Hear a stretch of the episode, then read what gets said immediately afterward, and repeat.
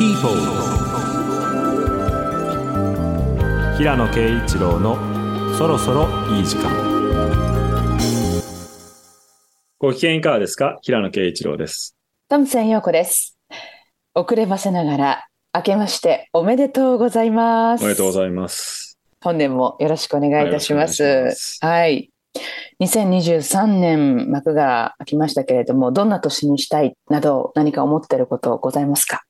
そうですね。まあ、健康に過ごせればいいですけど、まあ、うん三島由紀夫論と短編集を今年は出そうと思ってるんで、はいまあ、それがつつがなく看護されればいいなと思ってます。応援してます。はい、ありがとうございます。はい。今回も素敵な音楽と新しい発見がありますように。そろそろいい時間、スタートです。People 平野啓一郎のそろそろピープル、平野啓一郎のそろそろいい時間。改めまして、平野啓一郎です。トムセン陽子です。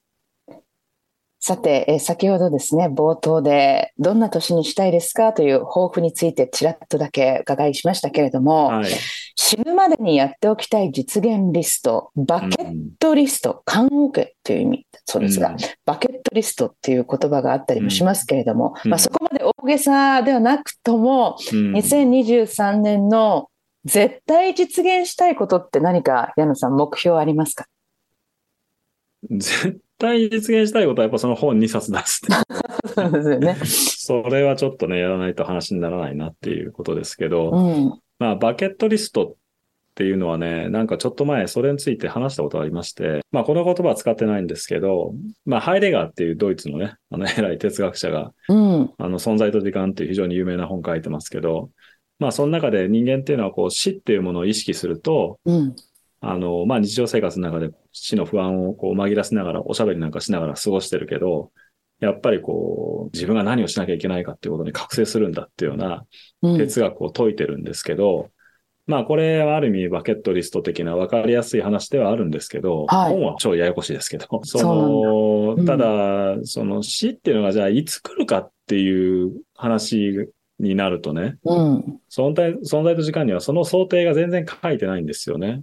つまり、5年後って思うのか、10年後って思うのあか、あ。もう今日明日っていうふうに思うのか、で、死ぬまでにやっておきたいリストっていうのも、ちょっとこの言葉真面目に考えると、うん。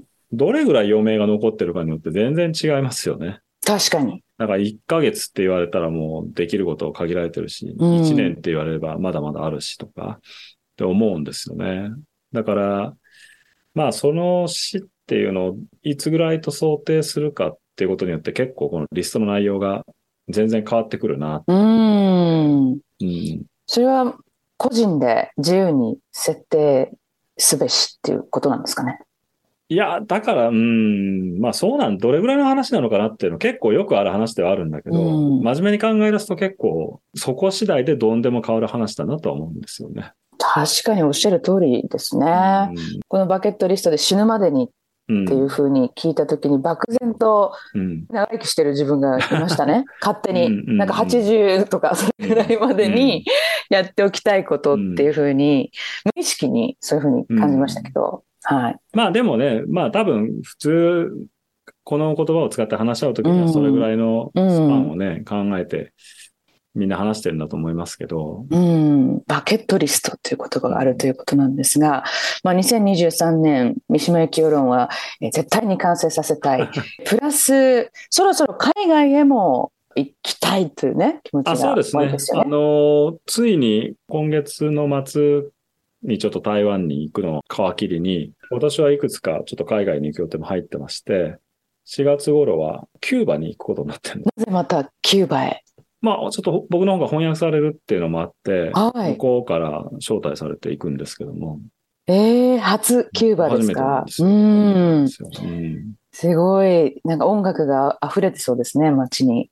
うんうんなかなかでも国の状態は大変みたいですけどね。ちょっとそれも含め、てかあの、うん。まあでも文学とか、まあ芸術の盛んな国というか、はいあの素晴らしい作品いっぱい輩出してきた国なんで、ちょっとそういうのも楽しみですけど。楽しみですね、それは未知の世界っていう感じで。ねえ私も行けたら海外行きたいなと考えておりますが、まだ予定はないんですけど、予定はね、全くないんですけど、やっぱりあのウイスキーの旅みたいなやっぱり。感じで、スコットランドとかアイルランドとか行きたいなっていうふうには漠然とです。はい、うん考えてます。ね皆さんはいかがでしょうか？はい。では、今日はこの曲から、ランペラトリス、アノマリー・ブル。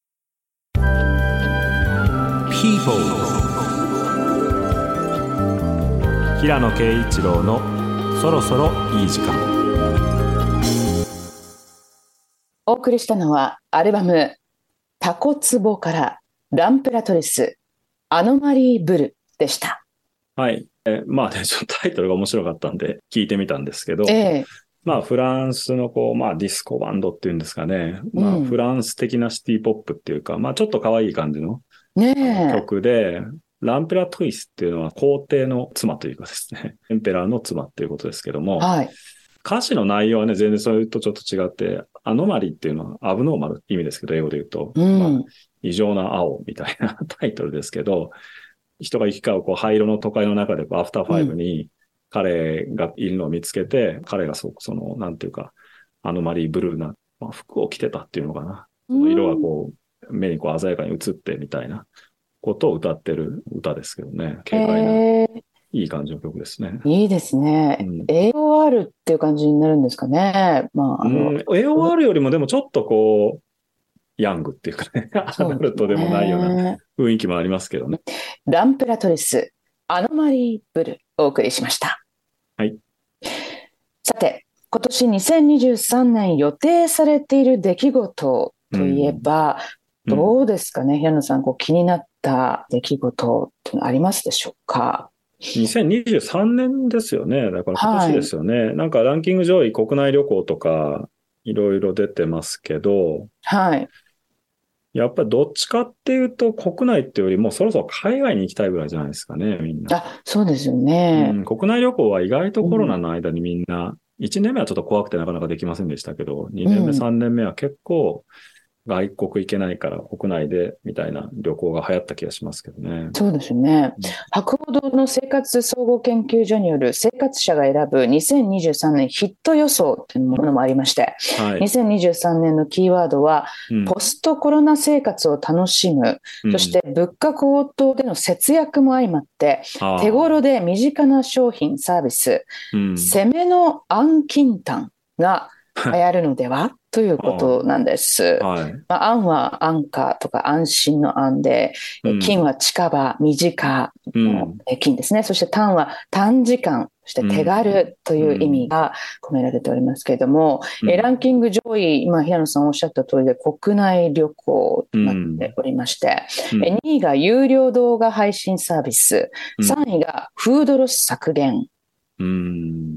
なんかでもそれって全然ポストコロナって感じしなくて、コロナの時代の延長上のような、そうですね。うん特に2位、3位なんなか。んてね。ええんそうですね。そうですね。まあでもおっしゃるように、そろそろ、まあさっきね、話じゃないですけど、海外に行きたいなっていう気持ちも、こう、ふつふつと、えー湧き起こってますし、まあそうですね。でも、その中でもやっぱりこう、気軽に、うん。うん、行けるっていう意味では国内が依然人気なんですかね。うん。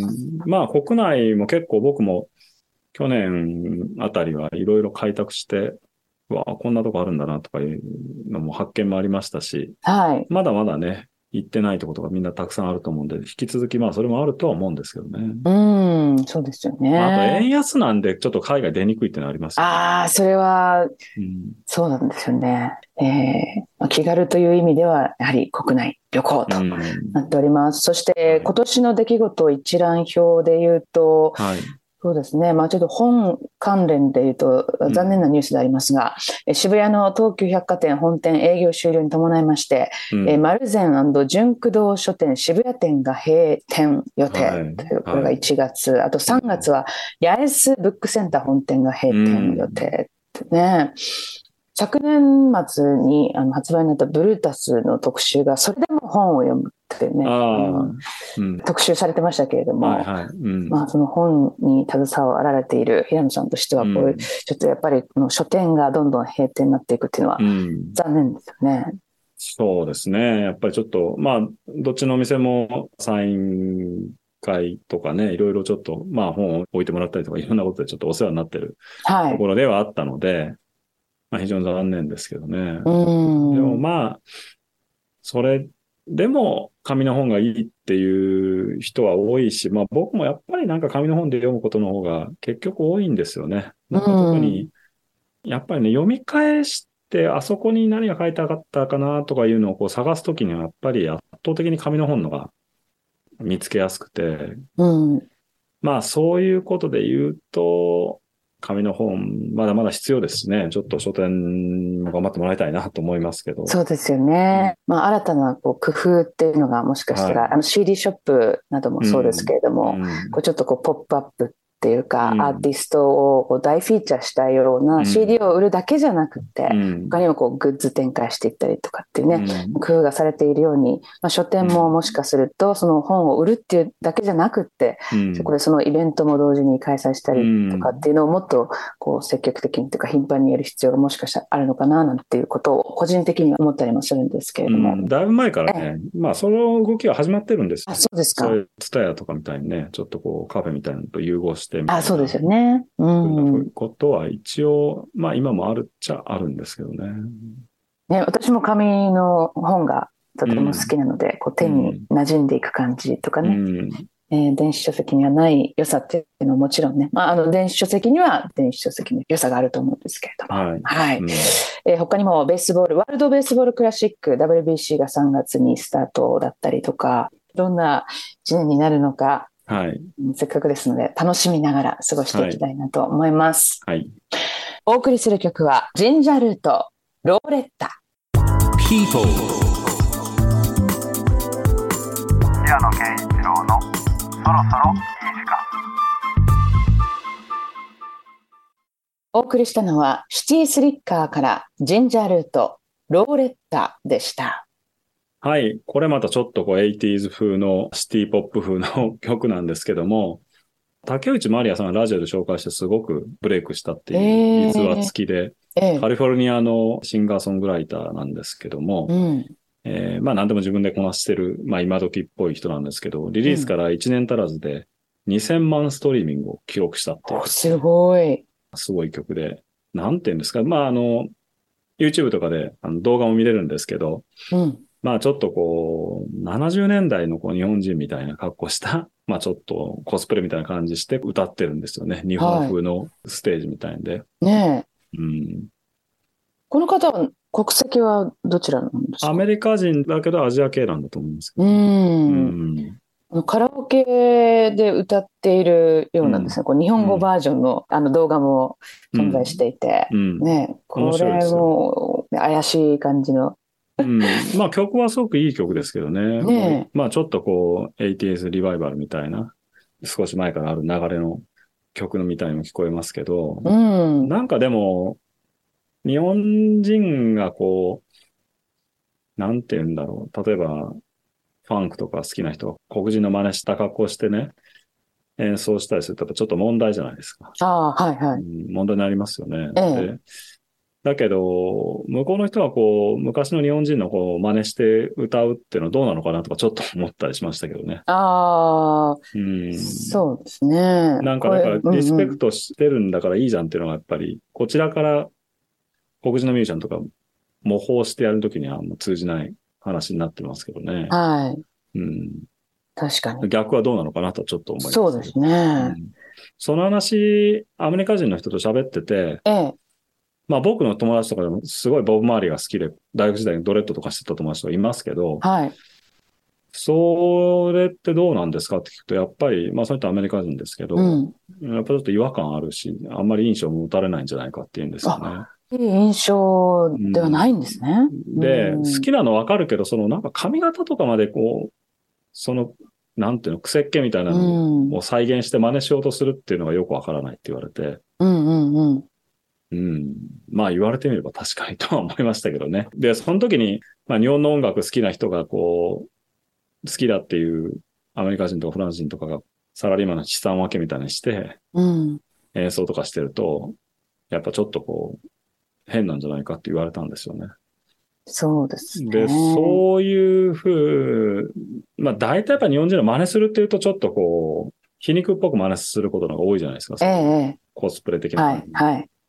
まあだから確かになとちょっと思ったんですけど、そう思ってたら、今回のジンジャールートの YouTube 動画みたいなのがあるんで、ええ、まあこういうのってどうなのかなとはちょっと思いましたけどね。見てて別に何にも僕自身はそれをこう不愉快っていう感じは覚えませんでしたけど、まあ、あの、完全にアメリカ人の人がやったらちょっと、もしかしたら違和感かもしれないですけどね。まあアメリリカ人だけど、まあアジア系っていうことですね。あ、アメリカ人、あ、アジア系のじゃない、じゃないアメリカ人がやったら、うんうんうん。もしかしたら何か、むむって思うところが、まあちょっとその辺のことはね、いろいろちょっと、曲はすごく楽しくていい曲なんですけどね。そうですね。まあ若干考えさせられるまあ、そうですね。気もしそうやっましたけどて。言われてみたらってういうんところありますね。でも、あの、ジンジャールートってこれ、生姜の根ですけうれども、ん。漢字でね、生姜、あ、そうですね。生姜の根って書いて、うんなんかね、あの、ジャケットもそう印象的ですが、まあとにかくね、ええ、レコードをちょっと模倣したような、模倣したよね。うん、ジャケッすトですね。べ、すべてが模倣。のうんうん感じで、ね、でもあの、シティポップ、軽やかな、うん。うんえーとても気持ちのいいナンバー、えーはい。ジンジャールート、ローレッタでした。はい。People 平野啓一郎のそろそろいい時間。ピープル、平野啓一郎のそろそろいい時間。引き続き気になる話題はというと、こちらです。うん。テイラー、自ら脚本執筆の作品の映画監督でデビュー。はい。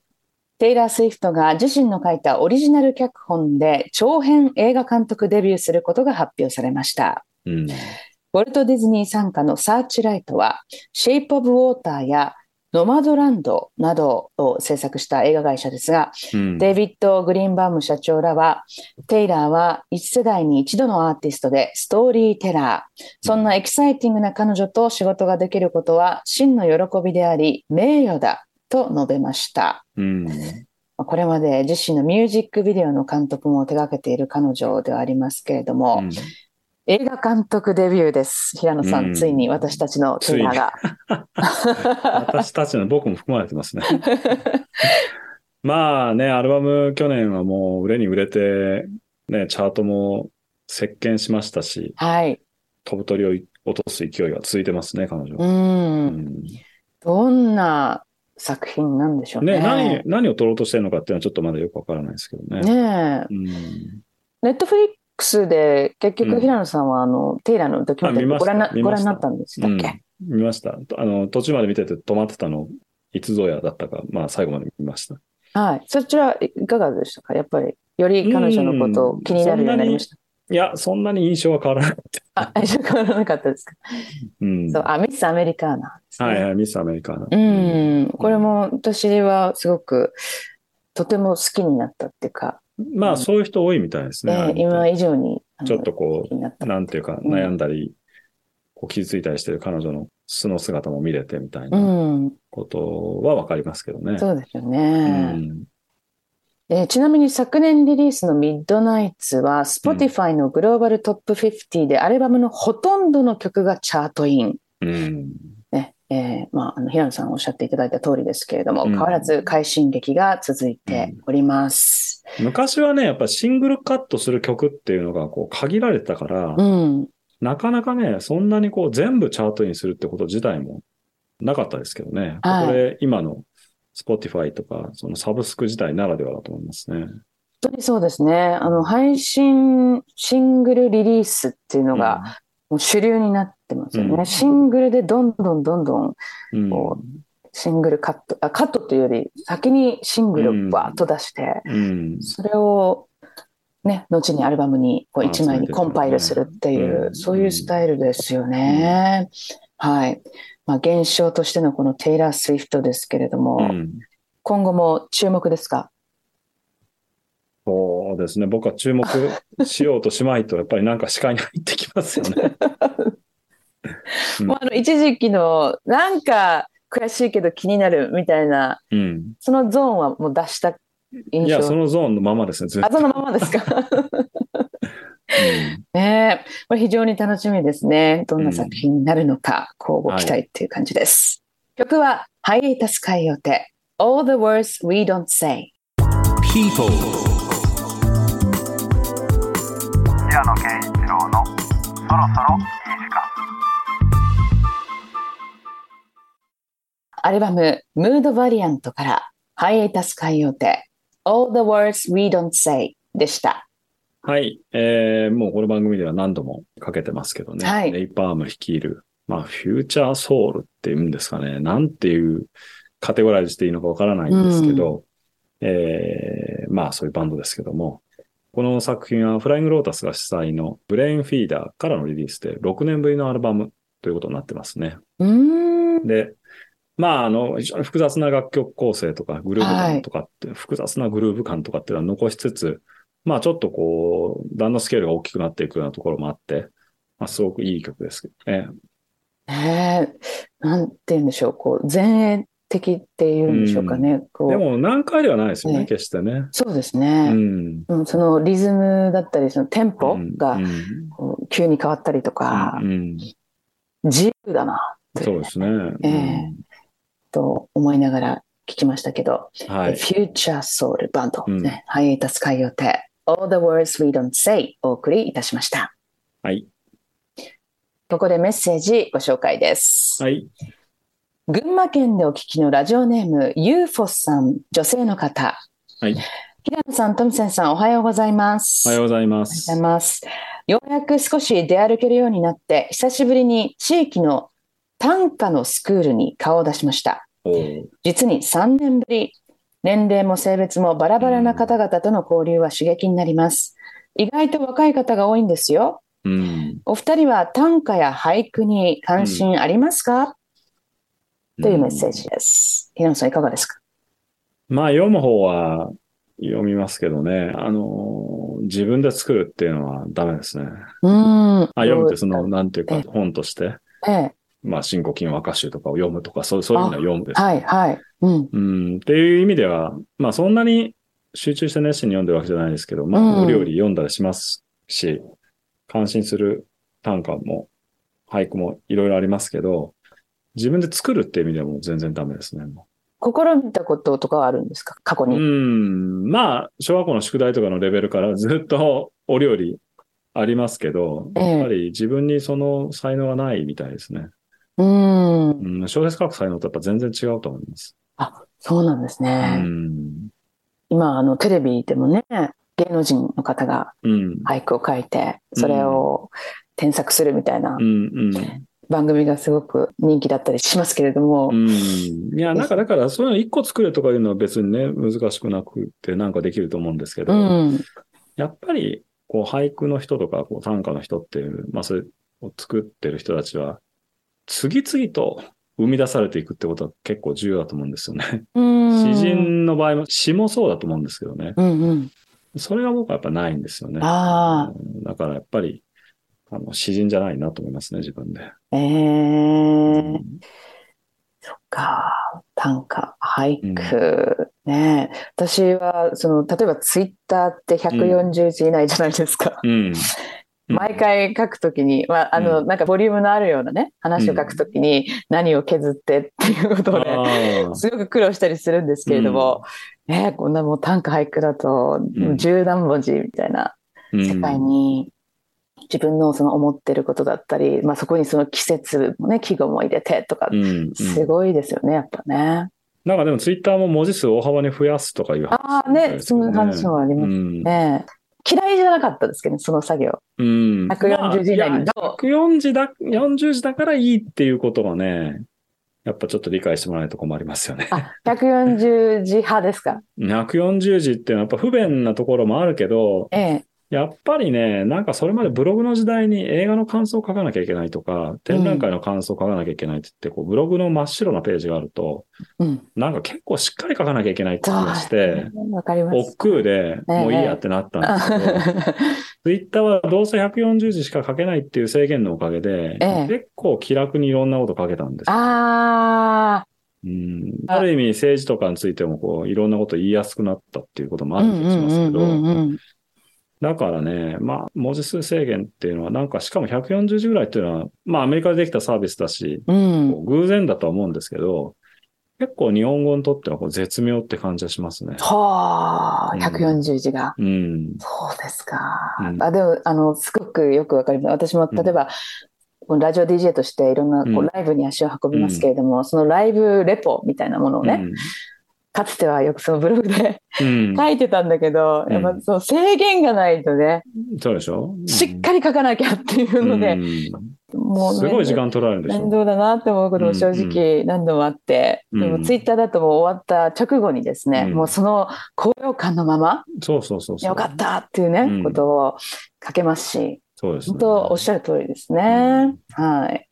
まあでも、あの、久々に少し出歩けるようになって、えー久々にこのサークルに顔を出したということで、まあちょっとずつこうやってね、皆さんも出歩くようになってきてるんですかね。そうですね。うんあはい。UFO さん、メッセージありがとうございました。りがとうございました。番組へのメールお待ちしております。ウェブもしくは Android、iPhone のアプリストアで OD と検索。その OD 内にある番組 People のメッセージフォームからお送りください。では、今回のトミーズチョイスです。はい。今回は成人の日うんの頃、まあ当時は二十歳頃、え絶賛愛聴していた曲といえばっていう、はいまあ私が二十歳の頃に聴いていた曲を持ってまいりました。うん。まあ、20年以上も前の話なんですけれども、えー大学ちょうど入った頃ですかね、この98年に大ヒットしたアルバムがありまして、うんはい。シャナイア・トゥエインの Come うん On Over という作品なんですけれども、うん。全米で1900万枚、全世界で3400万枚っていう史上最高記録を打ち立てたえー作品でもあります。うん。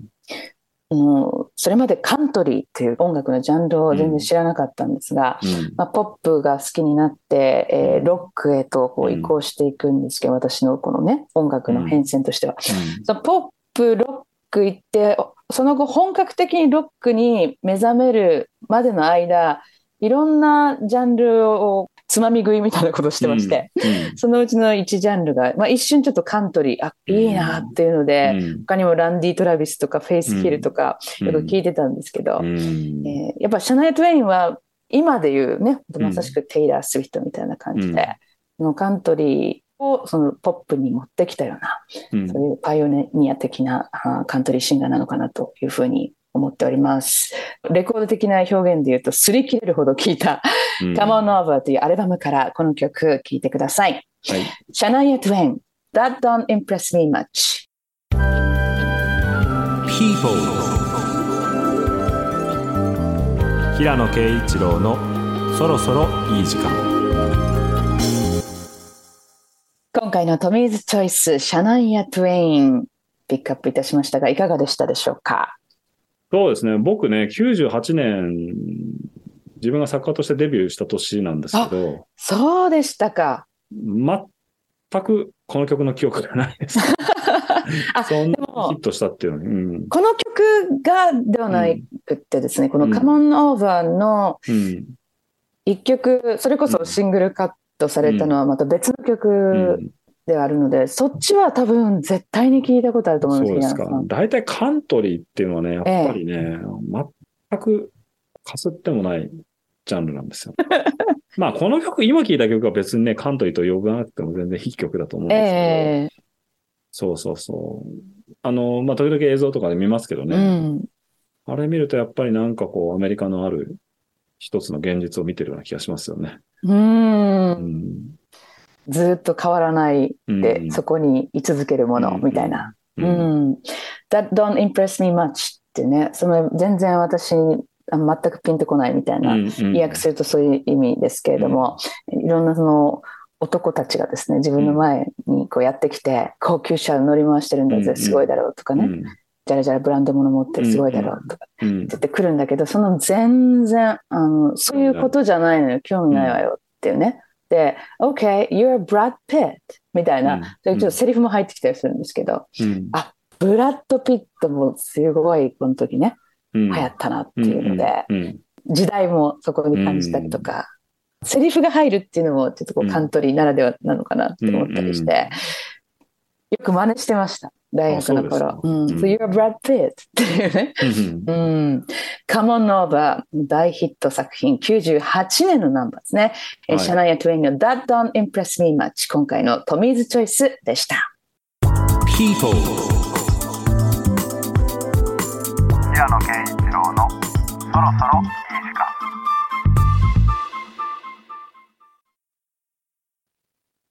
富士山。2020年6月初旬のことだった。前月末にようやく最初の緊急事態宣言が明け、井上かなと津村健二は東京駅の八重洲口で2ヶ月半ぶりに再会した。浜名湖に旅行に出ようとしているのだった。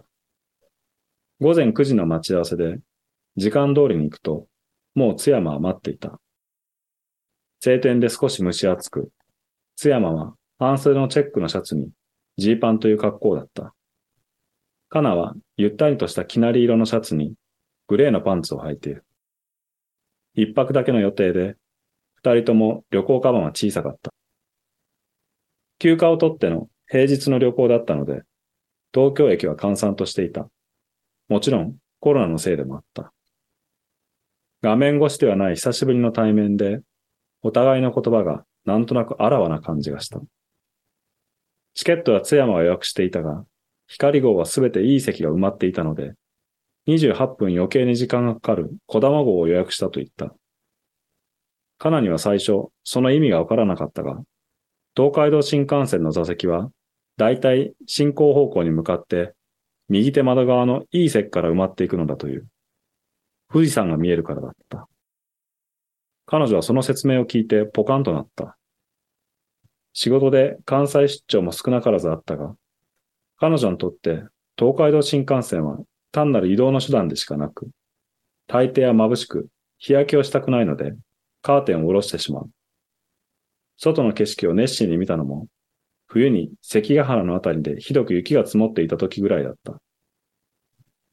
そんなことに、もうじき40歳になろうかという自分が、今まで一度も気がつかなかったということに、まず呆れた。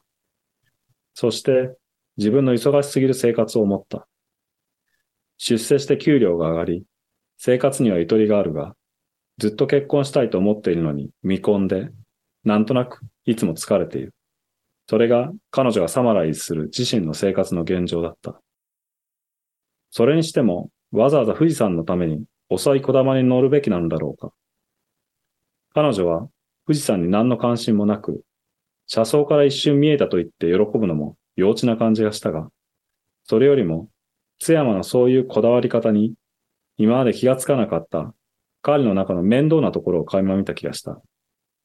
しかし、切符を手配してくれた彼への気兼ねもあり、ただ礼を言っただけだった。生産は、ホテル代を含めて改めてするつもりだった。People 平野啓一郎のそろそろいい時間アルバムフィジカルグラフィティからレッド・ゼッペリン10 years gone。はい。えー、1975年、僕が生まれた年なんですけども、うん。まあ予約だけで100万枚突破したというですね、アルバムで、まあ2枚組のえー長大な作品で、はい。この作品が最高傑作だからそんなに売れたっていうよりも、やっぱりそれまでの人気が募り募って、うん。いよいよっていう感じで、まあもう予約だけで100万枚突破したっていうようなアルバムで、アルバム自体はこう、あまりにもいろんなことが行われているので、まあある意味では印象がこう、ぼわけてるところもあるアルバムですけど、でも聞き込むと、すごくいろんなことをやっていて、彼らの、やっぱりこう、波のロックバンドではない、懐の深さが感じられる、あの、だんだんセッペリン聞き込んでいって好きになるようなアルバムだと思うんですけどね。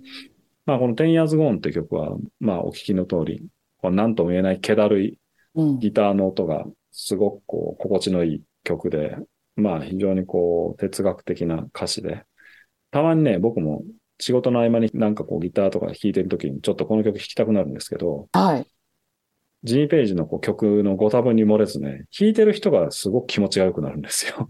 へえ。なんかね、ギターの構造をね、すごくよく理解してるんですね、ジーページは。うんだからこう、うん運指がねええ、すごく気持ちがいいんですよ。ええ運指が気持ちいいってわからないな。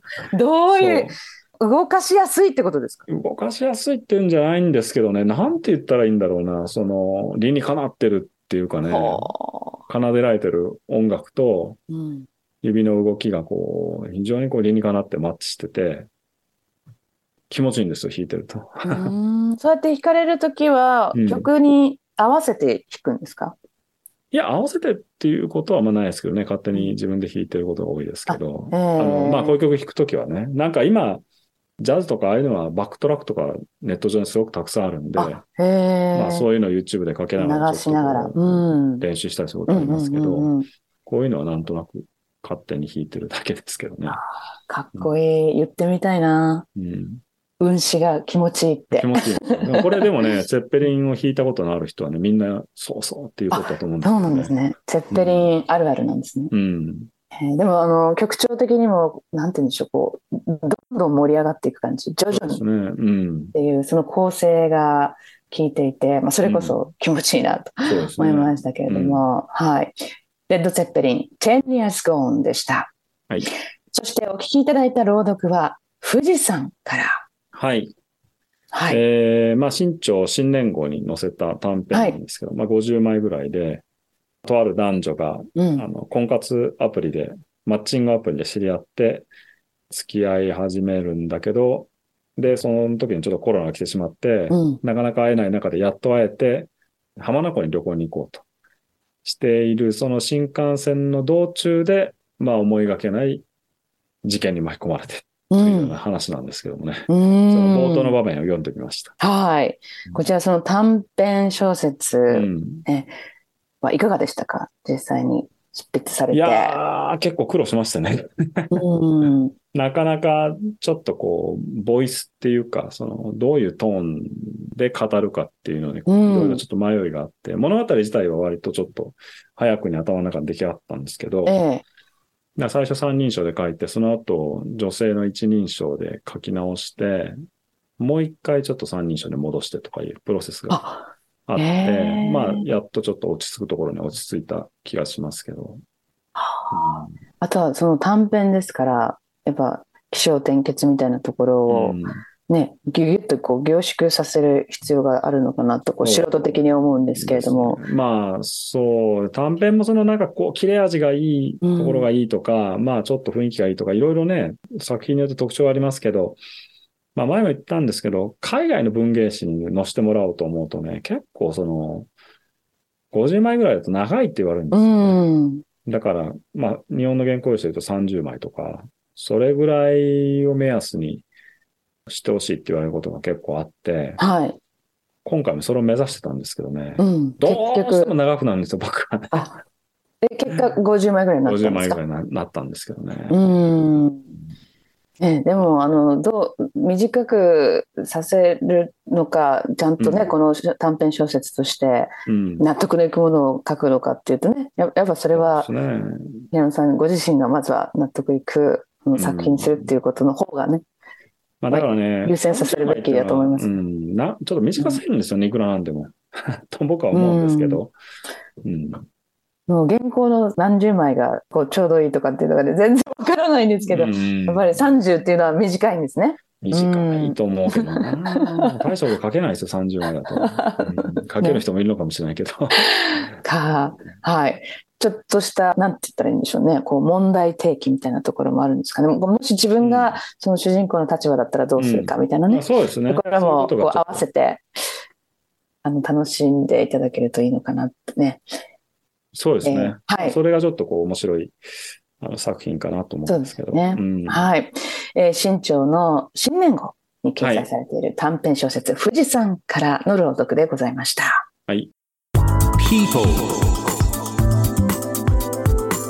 平野啓一郎のそろそろいい時間アルバム There Goes That Man Again Turning Water into Gin and Juice からモノネオンで Dinner at Van Gogh's でした。まあ、あの、ディナード・バン・ゴッホスっていうのは、ゴッホの、まあ、バン・ゴッホの、まあ、家でっていう名前の、まあ、レストランの名前ですよね、これ歌詞読んでみたら。